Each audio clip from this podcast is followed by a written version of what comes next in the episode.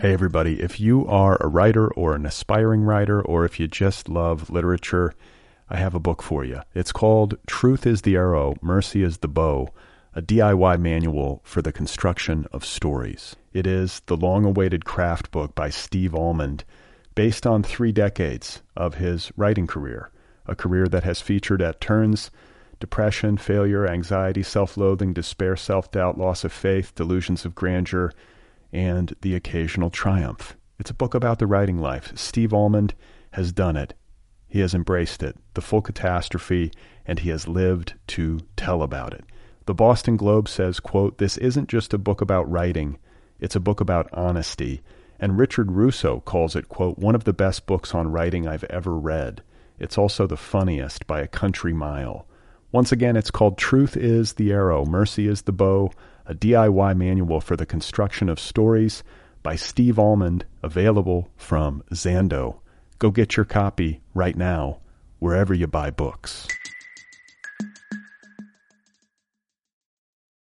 Hey, you guys, this episode of Other People is brought to you by the Litbreaker Ad Network. Litbreaker helps book publishers, authors, and premium brands reach an engaged audience of authors, artists, editors, agents, producers, bloggers, media professionals, and readers. Lots of readers. Litbreaker ads appear on The Rumpus, Large Hearted Boy, HTML Giant, Full Stop, The Nervous Breakdown, Ploughshares, and other high quality magazines and blogs featuring literary, arts oriented, and pop culture content and above the fold advertising. Visit litbreaker.com for more information about advertising packages. Litbreaker is also accepting new partner sites in literary, general interest, mystery, creative writing, young adult, romance, and other book genres. That's the Litbreaker Ad Network, an ad network for the literary, arts, and culture web. Be sure to visit litbreaker.com for more information. It's an ad network for smart, interesting, readerly people. Go and advertise on it. Oh my God. You are not alone. You have found other people. You and I have a friend in common. Every stupid thing that a writer could do, I've done. I think it's really beautiful. Jesus, dude, what a struggle, you know? It was incredible. You know, it's like your head exploded seeing what was really there.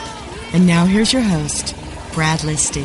Just one person at just one time. Right. All right, ladies and gentlemen, here we go again. This is it. This is Other People. This is your podcast entertainment selection. This is two writerly people on the telephone. Thank you for being here. It's good to be with you. My name is Brad Listi.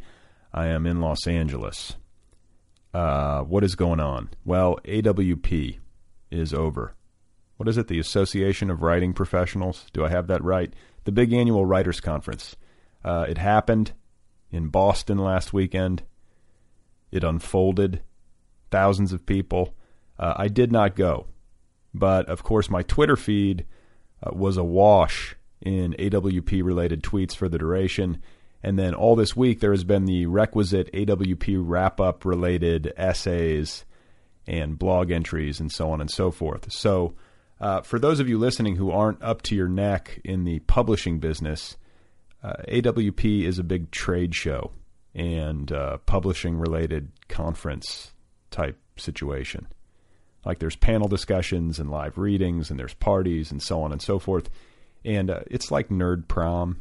I've heard it described that way. I think that's fairly accurate. It happens once a year. Writers from all over the country, uh, possibly even the world, they descend on a particular city and it changes every year and then they spend roughly 72 hours in each other's general vicinity. And uh, for my own part, I've only been to one AWP in my whole, you know my whole life. I went last year in 2012 uh, in Chicago for about 36 hours, and that was it. And it you know it was overwhelming for me. And I talked about it on this program. Uh, my experience was I just sort of walked around these uh, large, uh, vast conference halls, handing out flyers and uh, talking to people, and uh, that's about it. You know, I found it very tiring, but you know, also somewhat interesting and entertaining. And what I notice, you know, in watching social media and the blogosphere in the writing and publishing world, is that AWP related posts tend to fall under one of two categories. possibly three categories. People either tend to make a public spectacle of their good attitude by saying things like, you know, I love AWP, I love writers, I love being a writer, I love uh, meeting my internet friends uh, IRL, I'm happy to be here among writers, and so on. Uh, and then on the other side of the ledger, uh, you have uh, the haters, the uh, satirists, the embittered outcasts, the people who think AWP is a brazenly stupid exercise and who are not shy about letting you know. And so, like, these people tend to make snarky jokes or to, uh, you know, be ironical and make a public display of their bewilderment over the whole thing, wondering aloud why anyone in their right mind would want to go, expressing uh, vexation over all things related to AWP, including the event's fundamental definition and purpose. So I got several, and then I guess the third type of person is the person who, uh, you know, when it comes to public expressions uh, related to this, the third type of person is the person who wants to have it both ways, or who sort of, you know, tries to find middle ground. So I got several emails from listeners last week asking if I was planning to go, if I was going to be there. And my response uh, generally uh, was the same across the board. I just tried to be uh, plain spoken about it, maybe a little judicious. I basically said, "No, I'm not going. Uh, I decided not to not to do it this year." And that's pretty much where I left it. But uh, to be honest with you, I don't know if I'll ever go again. I, I truly don't know. Maybe I will. I don't know. I have no plans. Once might have been enough, but that's just me. You know, I don't feel any. Let me, let me put it to you this way: I don't feel any real pressing need to cast judgment uh, on the thing, or to cast judgment on the people who decide to go. But what I wonder is, uh, do people judge me for not going? Like, uh, you know, I have this podcast. I'm a writer. I run the nervousbreakdown.com which uh, incidentally just launched a brand new design, TNB 5.0. It looks very nice. It's very sexy. You should check it out, the thenervousbreakdown.com. So, uh, yeah. So there's a part of me that does wonder: Am I being uh, a bad sport by not going? Am I being foolish? Am I tragically antisocial? Am I shooting myself in the foot by not being more explicitly participatory in the writing community at large and taking advantage of networking opportunities? presented by this event, shaking hands and mixing with my colleagues. I don't know. These kinds of events never uh, draw me. Book fairs, I don't know why. Like, what's my problem? uh, you want to know the truth?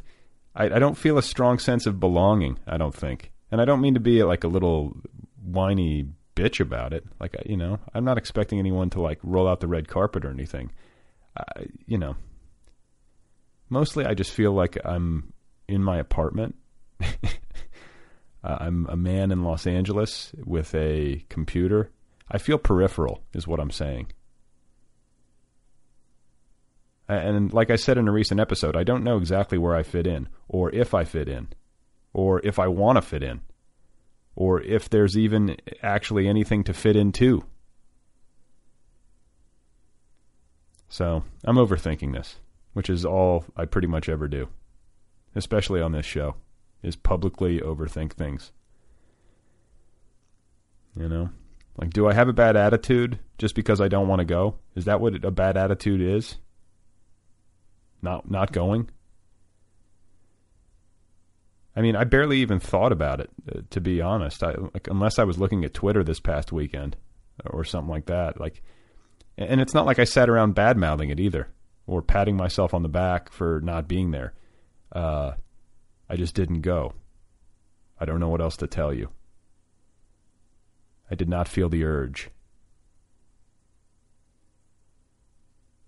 It's just not my thing. And so I guess my question is should it be my thing? Does it have to be my thing? Am I missing something? And you know, if it's your thing, that's great. I have no problem with that. I have no problem uh, with your thing, and I just don't want you to have a problem with my thing. so maybe you know maybe I should go next year. Maybe I'll change my mind. Maybe I will uh, undergo a I don't know transformation. Maybe I should do a live show of this podcast at AWP. But you know, with all the gear and every, it seems cumbersome to me. Am I lazy? Do I need uh, an adrenaline shot to my sternum region? Do I need, as my mother likes to say, uh, an attitude adjustment?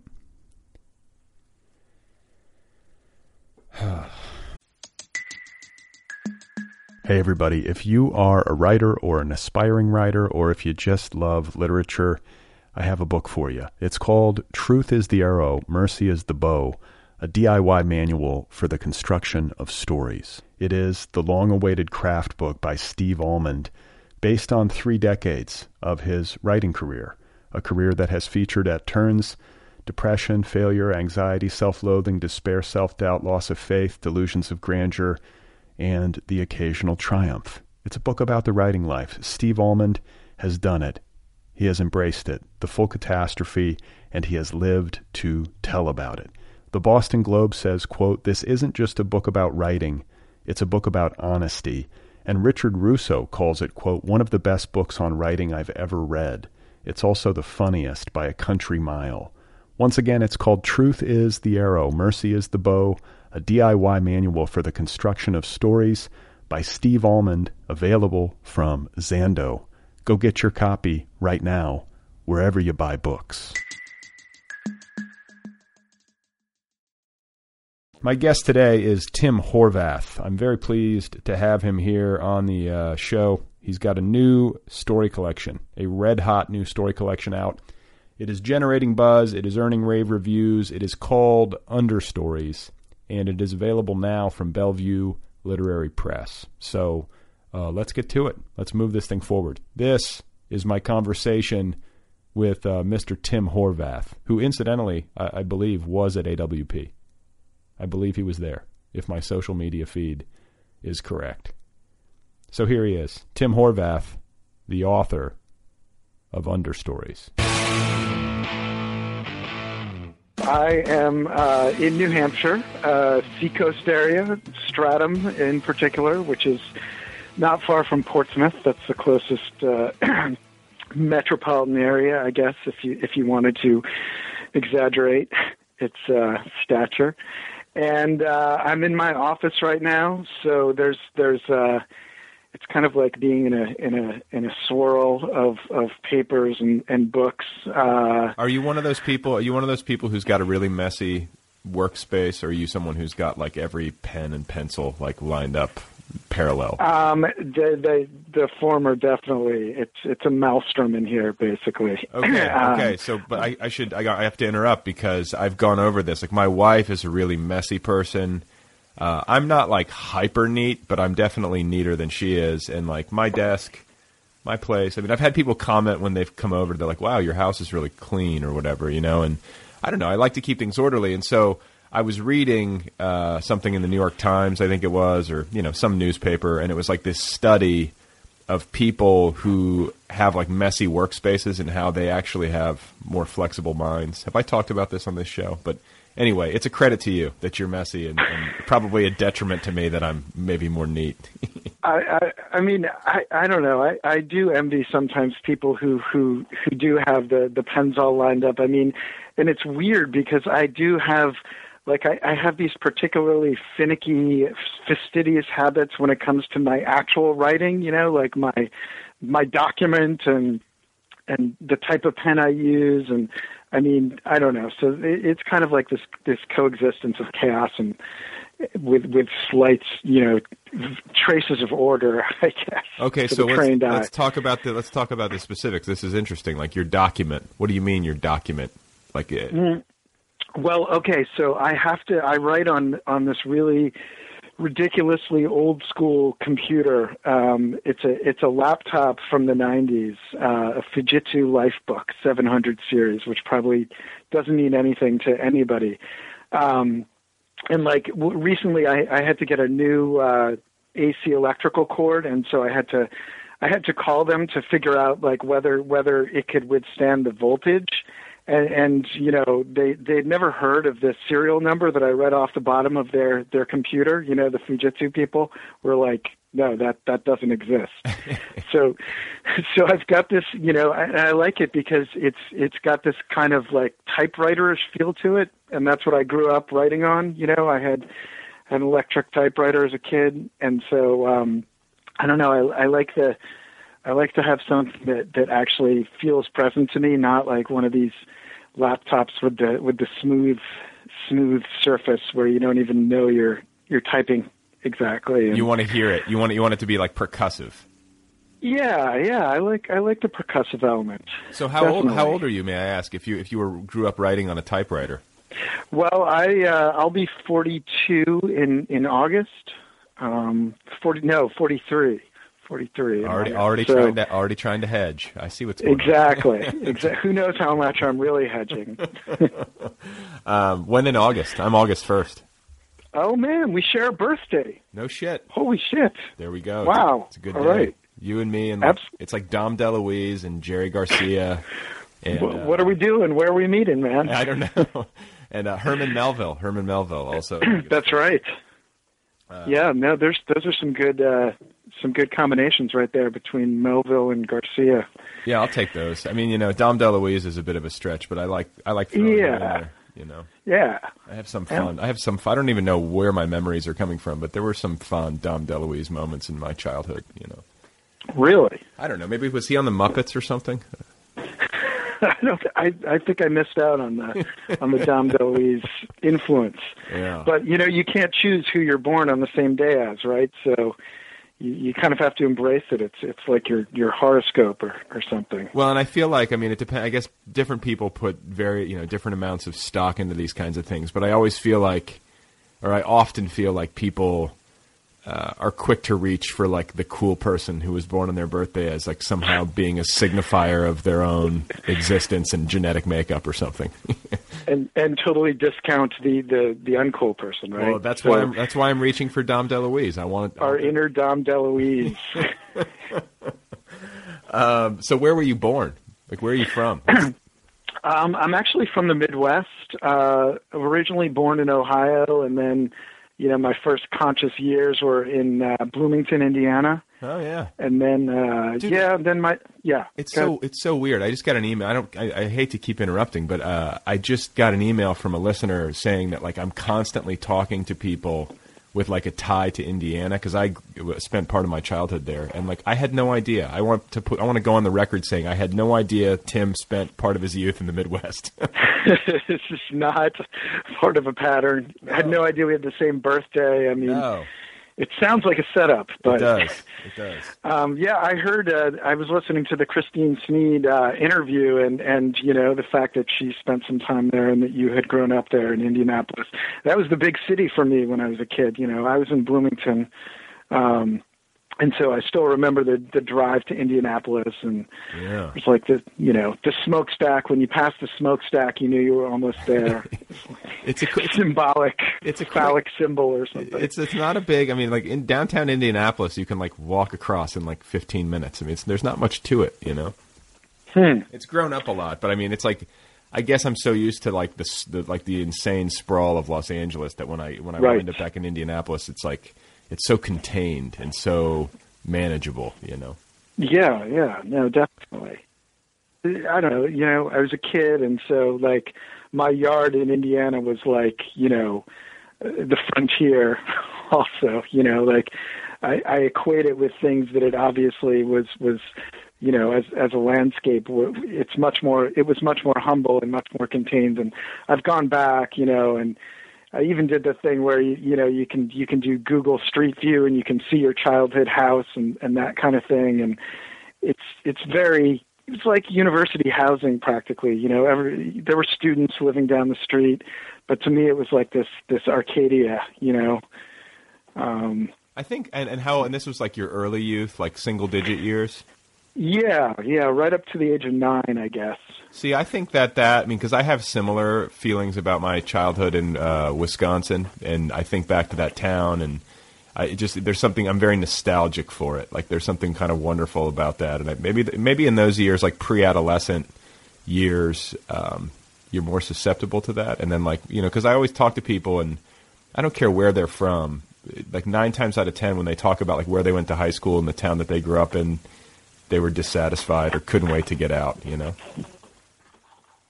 Yeah, no, definitely. I mean, uh, I think I, I was uh, sort of like this was a formative moment for me when I turned nine and my parents split up and we moved to Yonkers, New York. Uh, you know, my mom and my brother and I, and uh, I don't want to say, you know, I, I, I, I, I really embraced New York, you know, and uh, Yonkers is just outside the city. So my dad was living in the city, and so we used to, you know, go down there on weekends and and really got to know the city that way.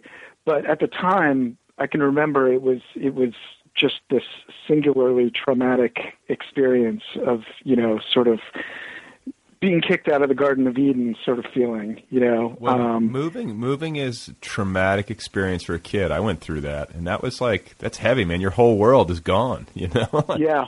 How old were you? I was, I mean, almost the same age. I was probably ten, you know. So Yeah. End of end of fifth grade, going into sixth. Right. See, and I was so I started fourth grade at, at PS thirty in in Yonkers, and it was just I can still remember, you know, the the the accent of of New Yorkers to begin with. It, it was it was something that that you know I'll never quite get over. Was was just like this harsh this harsh sound, you know. Um, and uh, but but I you know I I I really became a New Yorker, I guess. You know, and there's a part of me now, having moved to New Hampshire, that that still feels like uh, I'm a relative newcomer here, and uh, you know, still still a New Yorker in many ways. So, what was the? I mean, like, there was the adjustment period to New York. Uh, you know, how long did it last? Like, how long before you felt like it was home? Um, I would say it it was a few years. I mean, uh, you know, I I think uh, I don't know elementary school. You know, by the time I was in sixth grade, I, I was starting to adjust and stuff like you know. I remember listening a lot to a lot of Howard Stern, the Howard Stern show. I'm a huge fan of Howard Stern. Like to this day, I still listen to him almost every day. Okay, well, see, so you you have you have stayed loyal, Yeah. you know. But but to me, uh, you know, to me, I I I do remember when he was on, you know, in the afternoon rather than the morning, and you know, my uh, my neighbor would would pick us up. We would carpool, and she would she would play Howard Stern when I was in fourth grade, and uh, It's a good age for it. yeah, I mean that's when you're really that's his his target demographic, right? So, so uh, you know, and, any it, and it says something that I'm still there. You know, like I'm still completely entertained.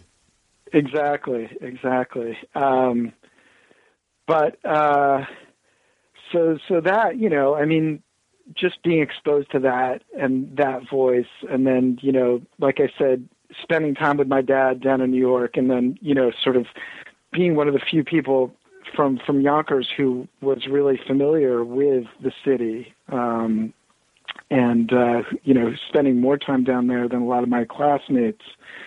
Um, you know, I started to identify myself as a as a real New Yorker, I guess, at that point. So, how far is Yonkers from New York by train? By train, it was a half hour to Grand Central. Oh, okay, so that's not that bad. See, isn't it interesting though that you can live in these little kind of satellite towns around the city, and it's sort of like when you live in Los Angeles, but you're a couple of miles away from the coast. Like you can spend months and not see the ocean, even though it's right there. You know. Right, right, right. Yeah, absolutely. And yes, I mean, similarly with Yonkers, you know, um, and you know, I didn't, I didn't have a car. I was, I was totally reliant on on public transportation for a long time. And when I when I was a teenager, I I got into this habit of walking a lot, and I figured out that I could walk to New York. You know, I could walk to the Bronx. this this was this was a big discovery and exciting, and so I used to do that quite a bit. What does that, what does that Um, entail? Like how long how long of a walk are we talking? Was uh, probably you know a couple hours, maybe an hour to get down to to the border, and then you know I would on, stroll around the Bronx while I was there.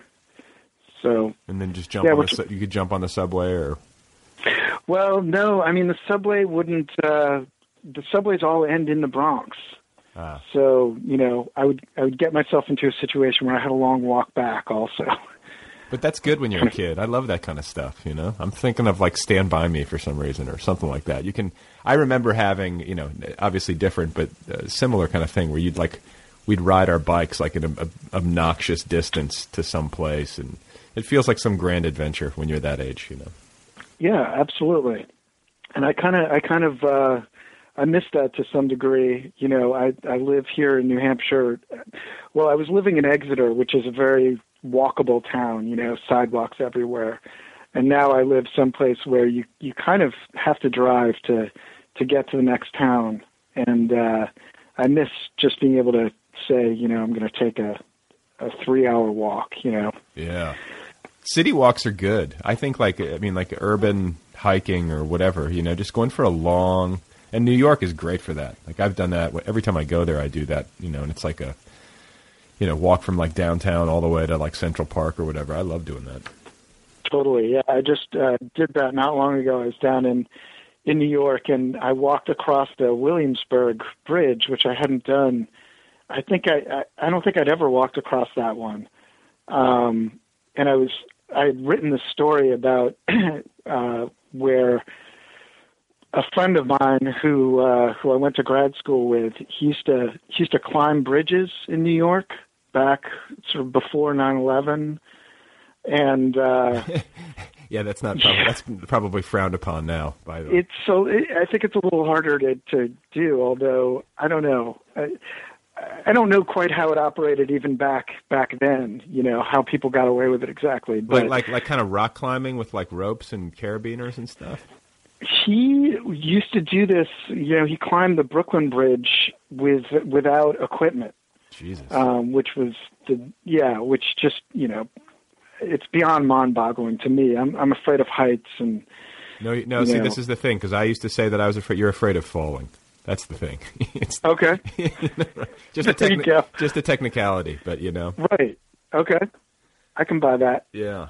So, uh, so he would just climb these things like without ropes, and he's clearly like some sort of uh, extremely strong and then like mentally tough. like I don't understand. Like there's a there was a 60 Minutes thing on some guy who like free climbed uh, in um, it's like El Cap in uh, Yosemite. You know, like that big flat rock face in Yosemite, and they Right, actually they right. actually filmed him doing it. And I'm just like, people who can do that sort of thing are on another level, and they're just completely insane as far as I'm concerned. But um, regard, Yeah. regardless of what it is, if you're climbing something from a, a height that could kill you, and you're not having, and you have Right, no, right, you have no ropes, like that is that is crazy to me. You know. Yeah, yeah. I mean, you know, and and there's one thing about New Hampshire. I mean, there there are there are mountains here. You know, I mean, there are mountain climbing opportunities here. I haven't availed myself of them all that much, but I do. I mean, I have had some. Uh, you know, I. I did uh, climb Mount Katahdin the end of the Adirondack Trail in, uh, or Appalachian. Appala- Appalachian Trail rather, um, back in uh, you know when I was just out of college, and uh, you know I, I'm really glad I did it. I mean that was that was also sort of a you know a, a pivotal experience for me. Um, but it, it it kind of snuck up on me. I didn't know what I was getting into as I was doing it. You know, um, I didn't know how arduous it was going to be, and yeah, that that sense that you're sort of above, where you can sort of see your mortality um, lying beneath you down there on, on on some you know in some ravine. I mean, it's really. Uh, I try to avoid situations like that, I guess, but You don't like to stare at your own mortality. It's just not as as recreation. As yeah, I mean, you know, maybe maybe on the page, but Right. Yeah. Well, but you know, it's interesting. Like it's, I mean, I, I, I hiked the Appalachian Trail in Maine. I didn't get to do Katahdin because Mm. I, I had my dog with me. Um, Okay. Just out of college, and I was doing the, I did the southern half of the trail, and then I hiked the whole Yep. state of Maine, and it was beautiful. Um, but it makes me think of, uh, more broadly speaking, with regard to writing. Like there are a lot of writers and creative people, but you know, writers in particular, who walk uh, as a complement to the writing work. Like uh, Henry David Thoreau, I want to say, I read somewhere walked like four hours a day. which Yeah. seems like a great luxury, but I can kind of I, I don't know. It makes sense to me that you have to go like move and see stuff, and there's something connected between the two, at least for me, because I walk a lot. You know.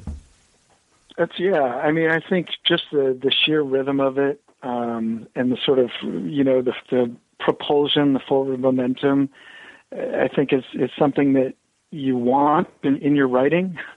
Um, at least in, in some cases, in some stretches of, of, of stories. And so I think, and there's something too about, you know, on a long walk, you sort of lose track of time and, you know, you, you, you get into your head in a way that's, I don't know, it's so impractical that, that I think it's, it becomes, it becomes, you know, you, it becomes easier to tap into that aesthetic thing that you want that's not practical. Yeah, and uh, yeah, and the thing too is like there's something I I can't sleep very well typically if I haven't walked or done some sort of exercise, and I think like it, it helps me burn excess mental energy. You know, it's like Yeah. that's what it does for me, and like I you know I need to be like I need to be depleted somehow in order to even sleep. Now, do you do you have a set route that you do, or Yeah, I mean, I live- shake it up? I live near uh, the hills in Los Angeles, so there's like mountains and canyons and stuff that you can hike up into that are relatively close. So I'll do that, Yeah. but or I'll just you know, or I'll just uh, you know put my dog on his leash and just like walk around for an hour or two, you know, and, and Mm. right around the city, and that can be interesting too. But you know, Yeah. I try to do something in the morning to helps me wake up, and it's a good way to start the day if I can fit it in. Yeah, Um, yeah. We have. Uh, I'm you know probably a quarter mile from the Great Bay here, uh, giant estuary in New Hampshire, and uh, so I'll walk down there quite a bit. You know, it's sort of a great destination because just walking on these. Uh, tree-lined streets next to houses, and then all of a sudden it just sort of opens up, and you know it's it's it's astounding to me that I live so close to to this this great body of water, and you know everything about it, the smells and the you know the the sounds of it lapping there, and so it's I think it's. You know I like to I like to have a destination that's kind of a little bit loose, and I find myself go- going back there again and again on my walks.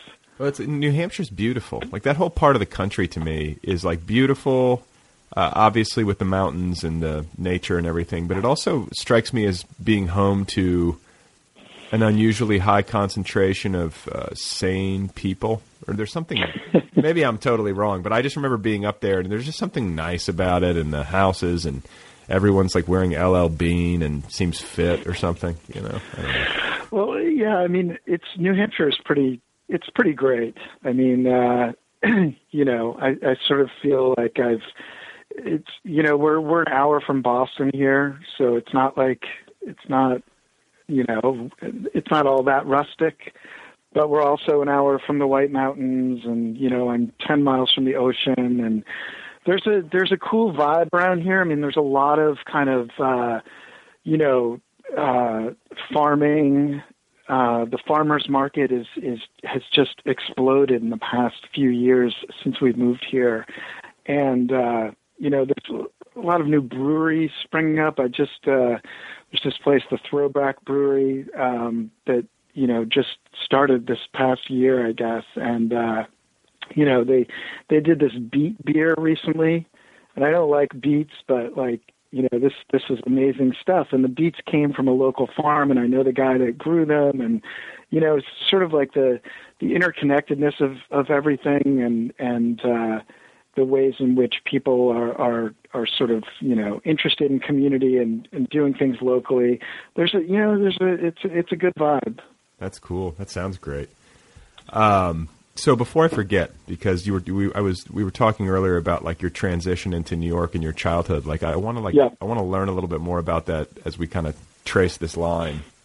Okay. Um, but you know, uh, th- with, with regard to writing, you know, like w- was this something you were doing as an adolescent? What were you like when you hit like your you know high school years? Um, yeah, I mean, in, in in high school, uh, writing was was my thing. You know, English was my was my class, um, and uh, you know, I had this amazing set of teachers uh, in high school, and one in particular, his name was Morrow Jones, and uh, you know, he he he did this creative writing class that I sort of emulate in my own teaching to this day to some degree, and he would he had like you know 30 some odd exercises and you would you would do a different exercise every couple of days in the class. Um and he was you know not not a typical high school teacher. I think he had his phd and and you know had studied uh old english and middle english. And so you know he would he could he could quote from beowulf you know in in the right accent um and you know proper pronunciation. So uh yeah so i got into i got into writing then and you know i went through the the you know sort of cliched stereotypical kerouac phase. Um That was that was I like your that was like the early hero. Is that like a was on the road a book that like you know sort of opened you up for, up opened you up to you know wanting to write? Yeah, definitely, definitely. I c- yeah, I can remember writing this this piece for a contest. You know, wh- why why do why do you write? Why do, why write? And it was it was just a a, a rip off of Kerouac. the reasons that I wrote. Um, it, it wasn't a bad rip off. I, I did him justice, I think. But yeah, so you know uh, that was that was a big early influence, and I had uh, roll uh, a roll of computer paper, which isn't really a roll because it was folded, you know, like a stack. And I ran that through the typewriter, and you know, Yeah. so I don't know where, where my scroll is, but it it never turned into on the road. It will, it Um, will one day be kept among your papers by an esteemed library somewhere. Exactly, or or I'll be staring at my own mortality from like you know, 200 feet up at it. Um, so, what about your folks? Are they writerly people? Uh, my dad is a, is a real yeah. I mean, they're both bibliophiles. My dad is a real bibliophile in this uh, to the point of of you know uh, verging on the pathological. Um, he would. Uh, you know, he would go to the Strand bookstore in New York and uh, just fill two bags with with books. You know, um, every time. You know, this would be maybe a couple times a week, and uh, so you know, I grew up. Like I said, I I would spend weekends with him, and so What did he do? You know, his um, and he was he was a book editor for for a long time. That's actually how we wound up in in Indiana. He was uh, editing at Indiana University Press, but then he wound up in New York um, uh, being an administrative assistant um, at uh, Columbia and various other places. And so he was, you know, his reading was was purely after a certain point a labor a labor of love, and um, you know, every every birthday, every every holiday, that's what he would get. You know, he would get us books. Um, and I can remember when he actually he he actually remarried and and had to move in and and downscale and and get rid of you know probably five to between five and ten thousand books. And I can remember helping him. You know, we kind of went through the the stacks together uh, to try to whittle them down and it was uh, it was just kind of profound, I guess, father son bonding moment in terms of you know um, how, how callous can we be, you know, um, and uh, you know trying to sort of uh, tame the beast that that these uh, his book collection had become. That's a lot of books. There's a lot of books, yeah. So, did you? I mean, I, I'm assuming you took at least a few for yourself. Oh yeah, I helped. I helped with the with the the whittling process definitely. Um, but you know he's uh, you know he's he's got it down uh, just space wise. He he lives out in Eugene, Oregon now, um, and just because of the size of their house, and like I said, he he got remarried, and uh, so that kind of forced him to to be much more orderly and vigilant about okay, what's what do I need to own um, and so he's got the collection down. It's it's. Uh, is it like hoard, is, it, is it like hoarderish? I mean, is it like you walk into his when you walked into his bachelor pad? Was it like like you couldn't even move? It was just all books. It, it was yes, it was. And uh, what do you, you think know, that is? Why? Well, I mean, just like you said, it was like the, the the bibliophilia or whatever was almost pathological. Like, how serious are you talking? Like, is this a guy that like every waking moment has his nose in a book? when he's when he's um, doing something else? No, I mean he wasn't. Uh, you know, he wasn't. Uh, not to the exclusion of other pursuits and interests. You know, I mean, he was also a big walker, and you know, uh, he cooked. You know, I mean, he he had a day job, so you know, he wasn't he wasn't somebody who who lived entirely in books. But I think they they were certainly his his uh, a place where he felt most at home, I guess. Um, and you know, he's not somebody who, um, sort of, you know, he's not somebody who who aspired to be a writer per se. He was just a fan, you know, just a a really great reader, I would say. Yeah, I was going to ask if he if he ever tried to write anything of his own. You don't think he harbored any secret like literary ambitions, or doesn't you know, like? Are you going to find like ten thousand pages of journaling? You know, eventually. you know, he um, he has written some things recently, um, some some poems that that he shared with me, but you know, I think again, it's more something he does he's done out of just you know the the joy of it. There's there's no ambition particularly to you know find an agent and a publisher and and go that route you know, I think it's it's just natural if you've if you if you're that much of a reader to, you know, to it emanates at some point as writing. Well, he, he, uh, he must be yeah, so yeah. he must be so excited about uh, your publishing success, right? I mean, to have his son publishing books has got to be great for a guy who loves books that much. Yeah, I mean, he's he's been a, a huge ardent supporter, and uh, you know, uh, just a, a big fan, and even uh, you know, even uh, in store for stories that are about father-son relationships that are somewhat, you know, um, troubled and and complex, um, and even when there are father characters in my stories who who aren't necessarily, you know, um, above reproach, I think he's he's been really just awesome about um, being able to to to see the good in it and take that away. Well, yeah, I mean, it's like it, it can always get dicey with family reading your stuff because whether it's whether it's like legitimately there or not, I think people can sometimes tend to see themselves in your work. You know, um, right? And I, I don't know. I think I've heard I've heard stories both ways. I've heard stories where like family members get really angry, and there are like even you know ruptures in relationships. But that's the exception rather than the rule, is in my experience. Like usually people give uh, artistic latitude. I mean, you have to, especially if you've read books, you have to understand that somebody's going to be, you know, creating characters and writing fictions, but that are derived from some deep psychological terrain, and you know, there's different degrees of how explicit it can be, but. I don't know. You know, you have to. Well, be, you have to be. You have to be able to go there, and you have to be willing to go there. Otherwise, it's probably going to mean that your work isn't as good as it can be.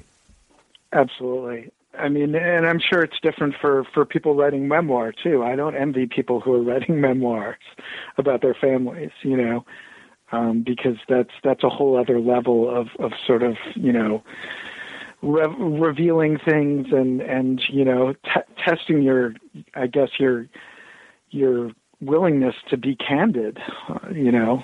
Um, so it, at least minor fictions and you know i mean there's there's there's a certain i guess safe harbor in that Yeah. You know. Well, yeah, you have that like you know. It depends how thinly veiled your fictions are. You know, like Right. uh, some people like you know write very autobiographically, and others are really inventing. You know, like where do, where do you think you fall?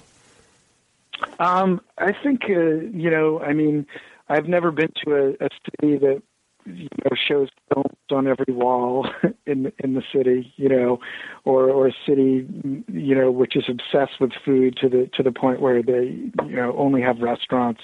So I mean, some of my stories are obviously more you know rooted in in in fictive, I guess, unrealities, but. I I could probably go line for line through the book and and pinpoint some you know aspect of reality, some moment, some memory, some you know incident and and you know sort of break it down, which I won't do. but right. don't worry. That sounds hellish. I mean, I mean, not, Yeah. not, even, not, not even for me, but for you. You know, for anybody, Right. anybody who writes fiction to have to dissect it like that would be excruciating. Uh, Yeah. um, so uh, you know, but it it makes me think of like uh, thematic concerns. You know, when you talk about uh, your work, and then also with relationship to the move from Indiana to Yonkers and your trips to New York City, uh, because you you seem to have um, a fascination with cities. hmm you know, and that that kind of recurs. I think that's not a stretch. yeah, it recurs in your work. So, um, talk about that a little bit. I mean, like, is, is it as simple as you know taking the the train down from Yonkers or going on these long walks into the Bronx and exploring the city? That I mean, it seems like that must have been part of the formation of of that in you. Yeah, I mean, I think that that's a huge that was a huge formative influence, and and just the sense of the sense of freedom and the sense of liberation that that I, I felt, you know, going down to New York and and you know then beginning to spend time in in the village and you know um in some cases uh, you know introducing friends to to the city um who hadn't spent that much time there. Um my best friend and I started to started to go down pretty much every week you know once uh once he got his driver's license and you know uh, we we began to meet people in New York um get to know you know people who'd grown up there. So I think uh you know it, it represented this certain a certain kind of escape for me a certain type of freedom. But you know I it's not I'm not I I don't consider myself ultimately an urban person and that's part of why I did move to New Hampshire um to sort of get away from to get away from that. And yet I like having access to cities you know? I like that the first feeling of of being in the city after not having been there for a while it's kind of like the first cup of coffee in the morning or you know it's like the first hit off some drug. Yeah, You I was know- going to say like it's like the first adrenaline shot to your sternum. You know, like, Yeah, you know, but you you, I think it's better if you've if you've got your your tolerance, you haven't raised your tolerance, or you know, or lowered your tolerance. Uh, you know, where where you can sort of see it with fresh eyes and and you know make that transition. Not just fresh eyes, but all of your senses. You know, because it, it's it can be a sort of a sensory overload experience.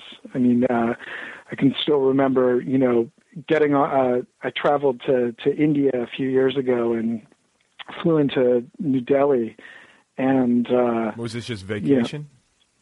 This was just you know just travel, just travel for the sake of travel. I I had a friend who uh, had done a lot of traveling, and we had always um, talked about doing a trip together, and so you know the the the circumstances uh, came together, and uh, you know so I met him in in India, and kind I can still Any yeah. kind of like ashram experience? Is there was it was there a spiritual element?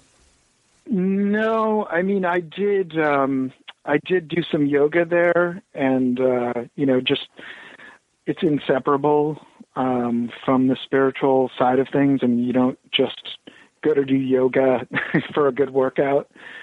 Um or maybe but I didn't encounter that, you know, I encountered a, a, a you know a sort of a uh a full full blown spiritual experience. The instructor was, you know, sort of going through everything and, and connecting it with with Hinduism and so. uh but no, it was it was more just uh, just for the experience. I mean, it was it, it was a place that had, had always loomed large in my imagination, I guess. Um, and uh, you know, I I I read uh, one of my favorite books is Midnight's Children by Rush Rushdie. Yeah. And uh, so it was a you know it was a chance to to sort of experience it firsthand, and I would love to go back, you know, but I can still remember that moment of of setting foot in Delhi, and it was like, you know, it really made New York seem pretty chill in comparison. I was like, this is a whole other, this is to the third power or something, you know. Um, Well, just like the driving. I mean, I haven't been there, but like just like I've seen, you know, seen documentaries and seen footage, and you know, it's it, it's definitely vibrant. But there's a lot going on, and I feel like there.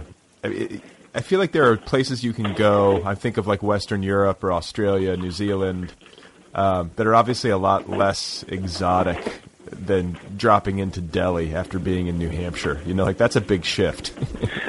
Yeah, no, definitely. Right, exactly. With a little bit of Amsterdam in between on the stopover. But yeah, I mean, it was, uh, it's, you know, it, it was really, uh, I don't know, you, it changes your, your whole sort of biochemistry, I guess, you know, uh, your rhythms, you start to, to, you know, move in synchronicity or, or, you know, move differently, uh, on the streets, just, uh, you know, having to be aware of of you know cars and bicycles and motorbikes and you know there's a horse in the middle of the street at one point um you know um so so that's that's part of what i really dig about cities is that that initial rush that you get. But but then i really i need mountains. I need you know uh woods. Um and you know, I'm probably in some ways I'm probably going back to that idyllic backyard in say. Bloomington, Indiana. Yeah. That is is probably like a, a tenth of the size that I remember it, if that. But yeah, it's funny. I you know when I think back to my childhood in uh, suburban Milwaukee, like I've been back there. It's been a long time, but I remember going back when I was like 18, 19 years old, and how much smaller everything was than I had remembered Yep. it. Because when you're when you're four years old, the scale is completely different. You know, like I remember these trees as being gigantic and these streets as being so long, and they just weren't. And the, and the houses were smaller. Everything was smaller. Yeah. You know. exactly, yeah. And I, I have uh, I know you have a you have a two year old now. Two and a half. Yeah. two and a half yeah so yeah my daughter is seven and and she was born here in new hampshire and i find myself thinking about about that all the time sort of imagining her coming back here as an adult and having that experience and and trying to figure out what this landscape looks like through her eyes as a kid and you know wanting to wanting to be able to see for for a moment through that perspective and you know um, because it's it's beautiful where we are but you know to her it must it, i i feel like sometimes it must just be like the wilderness you know Yeah. It's like Narnia. Um, exactly she definitely went through her narnia phase yeah, as we all do, right? Or most of us. yeah yeah Um, so I didn't get a chance to ask about your mom, and I mean, I don't want to, I don't want to overlook that, lest she be listening or something. I'd feel bad, but uh, I also am interested to know, since we've talked about your dad and what he did and everything. Like, what about your mother? Like, what was? My mom is is also a, a big reader um and uh you know a, a really great reader. And she's the she is definitely whatever sort of um neatness um I do possess and sort of you know um whatever qualities of tidiness I have. And uh, you know I do have that streak. And uh so that's that's her doing. Um she is uh what? She's a social worker. Um for a long time she was a single parent raising my brother and I and uh doing that commute down to New York working as a legal secretary and uh you know being way overqualified for for that type of thing. I mean you know she's uh much better suited doing what she's doing now. Um, and so this is uh, again a sort of a, a, a renaissance for her, a, an opportunity to. She got remarried as well, and so she went back to school and and got her social work degree um, a few years ago, and and now she she sees clients in a in a private practice, and. uh so what else can I tell you about her? She's also she she loves ballet, um, ballet dancing, and you know one of her childhood aspirations was to become a dancer, and her parents didn't support that. Um, you know, they sort of pressured her to go to college and take that route, and so now she's she's gone back to dancing, and she she got my daughter into it, um, big time and it's it's taken hold. So my daughter now dances a couple times a week, and uh, that's my mom. Wow. So okay. So when you're talking about ballet, like we're talking like intense, like uh, what was that movie, Black Swan type ballet, where you. Yeah, I still haven't seen that movie. I, I which I have to. I've got to see it. Um, but hopefully not that. I can remember. I can remember when that movie came out. You know, my daughter uh, was she was really into Swan Lake at that point, and so you know, I first first heard the name, I was like, oh wow, this is going to be a a ballet movie that you know Ella and Daddy can both get into. And then I saw the previews, and it was like, okay, and in 20 years we can, you know, go and have a father daughter date and see this movie. Yeah, no, there's Be like great. yeah, like Natalie Portman and uh, Mila Kunis wind up hooking up at one point. I don't know if it'd be the greatest father daughter movie. It reminds me. It reminds me of when I took my family. Like I, it was like a Christmas day, and I got to pick the movie, and so like I picked Monsters Ball. This was years ago. Right, There's right. like there's like an 11 minute sex scene without music. I just remember, and it's like really graphic, and I just remember like looking down the row uh, at like my family's faces and like the flickering like movie light was you know sort of a funny memory. oh man. And I, and I have not gotten to pick the movie since, by the way. No, that was it. That was it. I screwed up. Um, so anyhow, but uh, you know, let's get into because I know you've worked some interesting jobs, and I want to get to them before you know we finish up. yeah. So talk about being uh, what was it? You you've worked in psychiatric hospitals, is that right?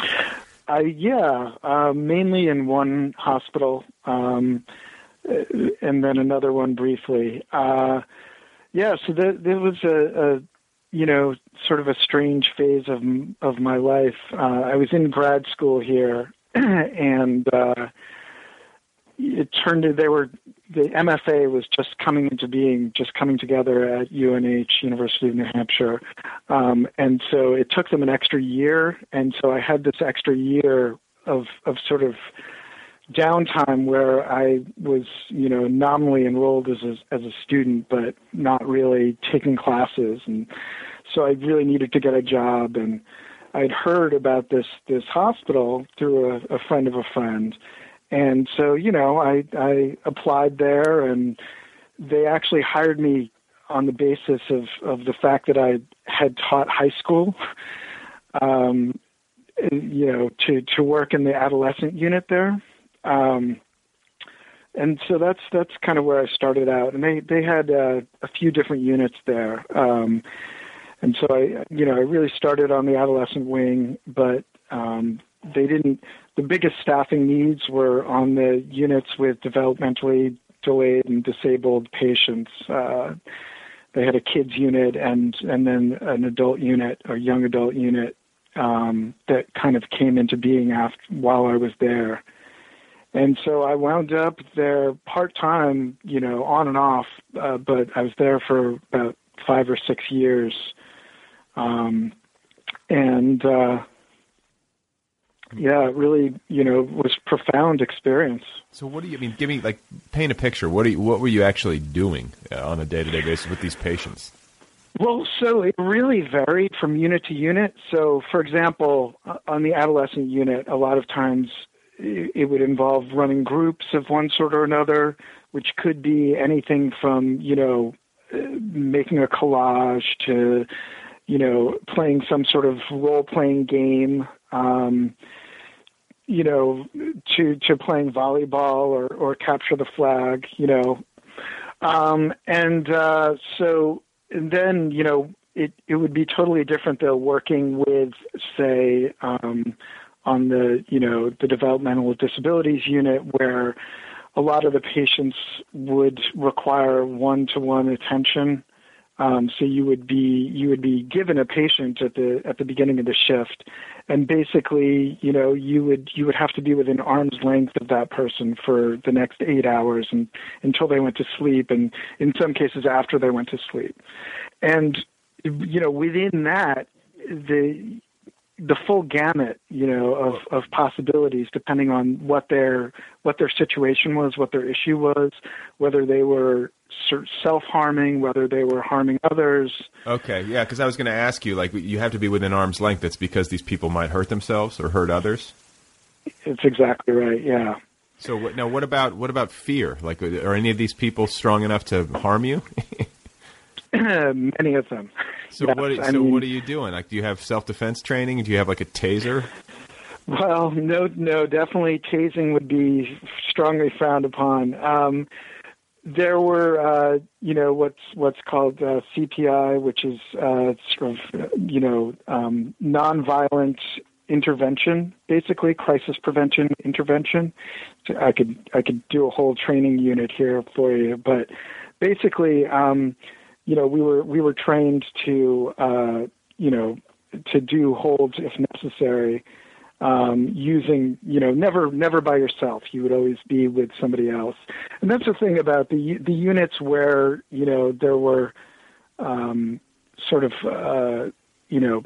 Uh, you would typically have enough staff so that you could safely try to, you know, to to prevent a situation from from flaring up, and so that you could you know you, you could like a, you hold... walkie-talkie or anything, or like, or is it just enough people within earshot that you could just like holler out?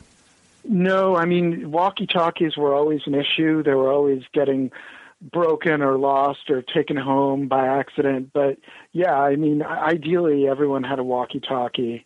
Um, certainly, if you were going outside with patients, you would you would always take a, a walkie-talkie. Um, I used to love walkie talkies when I was a kid. Those were the, you know, I thought they were the coolest thing ever. You, you know, I never had them as a kid, and then you know, but using them on the job, I mean, you really needed them sometimes, and uh, you know, it's, I don't know, it, it it did make things feel safer in certain instances. Was there a code word or something when stuff was going really bad? Was it like you know, like red alert or you know, did you have? Like, yeah, no, they had different different codes for different things, and you know, typically the the patients, particularly the ones who are there for an extended period of time, they would know, they would figure out, you know, here is an announcement. I think it was the name of a doctor at one point, and you know, a fabricated name. But of course, you know, when this doctor was summoned, the staff would would suddenly, you know, a couple of staff members from every unit would would, you know, rush off the hallway. So it was fairly obvious you know, um, that that it was a code. What I think. The, I mean, what was the doctor's yeah. name? Do you remember? I can't remember now. I think it was there was Doctor, uh, maybe some color, um, but. Uh, and then what did what did these like when you said that you were taught how to do certain holds? Like, is this like a like a full Nelson crab type situation? like, what, I mean, what does they, it look like?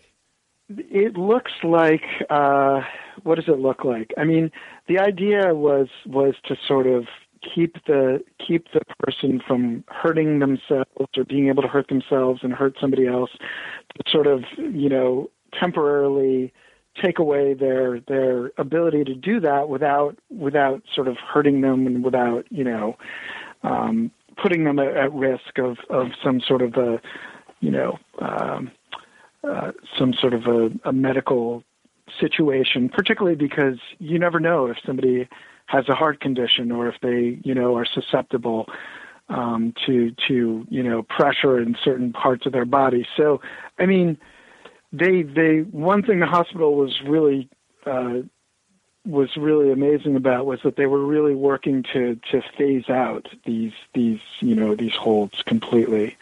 Um, did and you, to make did them. Ever, did you ever have to do one?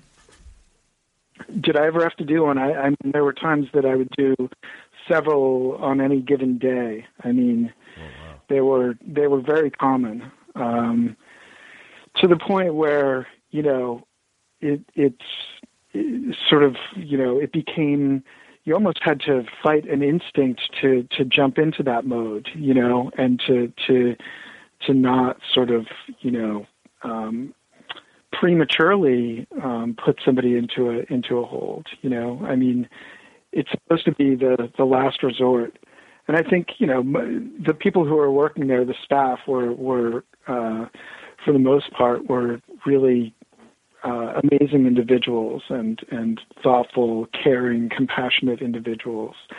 But it's tough when you when you are sort of you know constantly uh, having to be vigilant. You know, Yeah. Is this person you know sort of just monitoring that fine line between sort of you know this person is going to hurt somebody, is going to hit somebody, or or you know this person can person can still be talked out of this situation, can still be, you know, is still open to communication and negotiation and that kind of thing. Hmm. So, um, sort of Kesey-esque, like Ken Kesey. Didn't he work in a mental hospital too? Like it feels. I, I I wouldn't be surprised. Yeah, I mean, so I was, I mean, so did, did, did this like work period of your life coincide with like heavy like mushroom intake or anything? you know, I I didn't have a, a magic bus or, or you know of any sort. Not yet. So yeah, I still have yet to to look forward to that. Right, I did my Kerouac phase. My Kesey phase is yet to come.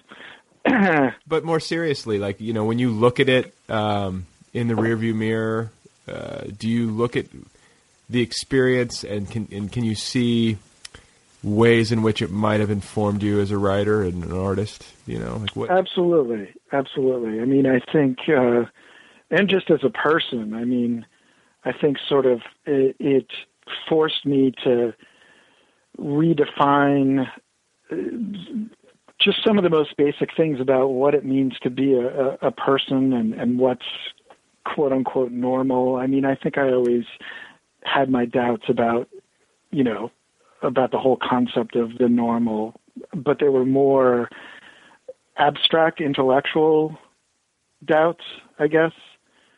Um, but sort of, you know, um, really, um, really widening my sense of what it means to be to be human and to be an individual and to, you know, um, to communicate. I mean, I was working quite often with with people who didn't speak um, who had other ways of communicating, and so sort of trying to find ways to to connect with them. Um, That's good training for a writer. it is absolutely, yeah. It was like this amazing constraint. It's like, you know, sort of, you know, uh, okay, you don't have you don't have words, so what what's left? How are you going to, you know, or or you know, there were a lot of patients who communicated with uh, much more readily if you used two or three word sentences. So that becomes a kind of a, you know, it's almost like writing a poem. It's I was going to say it's like a compre- it's a compression exercise. absolutely. It's like, okay, what is this sentence really about? you know? Well, and it makes, it Um, makes you cut to the chase. I mean, for God's sakes, you got three words to get it out. It's like it's uh, it's like uh, Twitter times whatever. I'm trying to do the math. What is it? 160. yeah, yeah, so it's exactly. Twitter times like 52. I think. Exactly. And, and no more hashtagging. Forget about the hashtagging. Uh, well, that's interesting. That's interesting. And like, uh, you know, now you're teaching and what was I? I think I was reading uh, an, an email exchange we had, and you were saying that your entire creative writing department got like picked up and moved to a different university, like intact. Is that true? Yeah, that's uh, the crazy truth. Um, I was, so I was at this this tiny, tiny school called Chester College of New England, which was really a beautiful, wonderful place. Um, and uh, uh, sort of uh, coming back again to the the theme of of you know the the rural versus the city. it was it was very rural place. I mean, it was uh, just down the road from Robert Frost's farm to give you a, a sort of a point of reference. And uh, I didn't even so know he had. I didn't even know he had a farm, but now I know. he had a couple of them actually. Wow. He actually, I, I, from what I remember, I did the tour there years ago, and from what I remember, he sort of took over this farm in order to improve his his poetry in part, um, and and to make it more authentic. Uh, you know, some of the some of the uh, farming stuff that he was writing about. Just to like connect with the land and stuff. I think so. Yeah. Um, I was going to say because So- like a, a poet who owns two farms, that's pretty good for a poet these days. You know, must have been selling some I- poetry. Yeah, I think he inherited one from his uh, uh, from his in-laws or something like that. But either way, two farms, right? That's That's a lot of farm, and, and then, you know, I guess the, the distinction is, you know, were they working farms? Did he actually was it were they actually yielding crops and stuff, or was it just kind of like a what do you call it when you have like a country farm or a gentleman farmer? You know, a gentleman farmer, right? Right. I want to be a Yeah. I want to be a gentleman farmer. I just want to like have the farm and maybe have like a few, uh, like like one cow and like a couple of pigs as like pets. You know, just to like have them around. That would be good. Totally. Totally. That's that's that's a good balance right there. I've you know we we belong to a CSA here, and I sort of feel like that. You know. What's know, that? What's the CSA? uh, community supported agriculture. Okay, yeah, yeah, yeah. So it's it's kind of a you know um, sort of a, a farm collective, and you know uh, anytime I want to volunteer there and just you know spend an afternoon, they're they're like, hey, yeah, great, you know, and uh, every time we go to do weekly weekly farm pickup, my daughter will will feed the chickens. You know, this has become our our ritual there. So you know, it's it's it's gentlemanly farming. Yeah, that sounds kind of sounds Id- idyllic. Yeah, it's it's pretty sweet actually. It's pretty sweet. Um, so uh, yeah, so Chester, coming back to that situation, um, for one reason or another, basically the the school uh, wasn't well supported by the the highest administration there, and um, so my my department chairperson Monica Bilson um, basically salvaged our department. She she thought we had a good thing going, both in terms of the faculty and the students, um, and the you know the curriculum that we had developed, and so she kind of shopped us around basically. And it turned out that the New Hampshire Institute of Art was looking. Uh, they they were forming a, a creative writing program, and and here we were. It was a match a match made in heaven. You know. Wow, I've never even heard of that. Where like a university department sort of like, you know, it's almost like you guys became free agents or something and got, got signed. I don't want to make it seem for other departments as if this is a good plan. I mean, I don't. It'd be kind of funny to to see a bunch of departments out there, you know, department available on on Craigslist or something, you know. well, at least you guys landed somewhere. I mean, it could have just been disbanded. You know, who knows?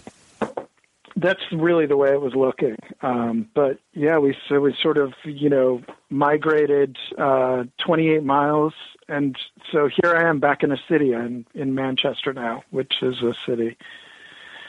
Um, but it's uh, yeah, it's a good deal. It's a good deal. I, I I love the people I teach with, and my students are awesome. And Sounds like a really good. are. Sounds like a good little existence up there in New Hampshire. I'm, I'm sort of. Uh, I have a good visual perception of it. Like I'm, I'm seeing you in paradise, so that's good. I, I may be painting an overly rosy picture. So, but Now, what about uh, before I let you go? What about I, I know you're working on a novel, right? Is it the Desert of Maine? Yeah, um, it's it's still in the early stages, but definitely. Isn't it great when people ask you about a, a novel that you're working on in the early stages? It's there's nothing nothing better than being asked that question, right? Let's let's visit this messy soup of a you know that, that's how I feel whenever even when you're further down the line, it's difficult to talk about you know for some. Yep. totally. Yeah, I mean, it's it's tough enough to talk about a short story, right? So, I find that I I keep on uh, I keep getting tempted by by short stories on a novel. You know, I don't know if you've ever had that experience, but it's like you know when you're when you're working on something longer, all of a sudden these these these short stories or shorter prospects start beckoning you. You know. Well, it's just um, they can be finished. There's the, the, the light at the end of the tunnel is more visible. You know. Exactly, exactly. So there are all these lights at the ends of all these tunnels that are just like and we hope everywhere. That, and we hope that they're not trains. You know. Exactly. well, Tim, uh, it's been fun talking with you, and congratulations on the collection and uh, and the good life up in New Hampshire. And I wish you the best of luck on the novel. Thanks so much, Brad. It's been a blast. I appreciate it. Okay, you guys, there you have it. That is Tim Horvath. Go get his new story collection. It's called Understories, and it's available now from Bellevue Literary Press. You can find Tim online at timhorvath.com. He's on Facebook, and his Twitter handle is at Tim underscore Horvath. Thank you to Kill Rock Stars, as always, for all the great music. Be sure to check out killrockstars.com. And hey, don't forget to rate and review this podcast over at iTunes, please do that. Give it a nice rating, write a nice little review. It takes two minutes and it really does help the cause. Don't forget to get the app, the official Other People app, available free of charge for your iPhone, iPad, iPod Touch, or Android device. It's the best and most elegant way to listen to this program and to access the full archives, etc. So go get it. Uh, okay, I hope you're well. If you went to AWP uh, and you're exhausted, you are depleted, you are in the fetal position. You are hydrating. I hope you get uh, some good rest. I hope you catch up on sleep. I hope that daylight savings isn't messing with your circadian rhythms too profoundly. And I hope that you are not judging me silently for not having gone. Please don't judge me silently. And please remember that uh, Proust was known for his lavish over tipping of service industry professionals, and that Jack Kerouac died on October 21st, 1969. That is it for now, folks. Thanks again for listening. I appreciate it, and I will be I will be back. I shall return uh, in just a few days on Sunday, the day of the Lord, with another episode just for you. It's a good one. It's a good one.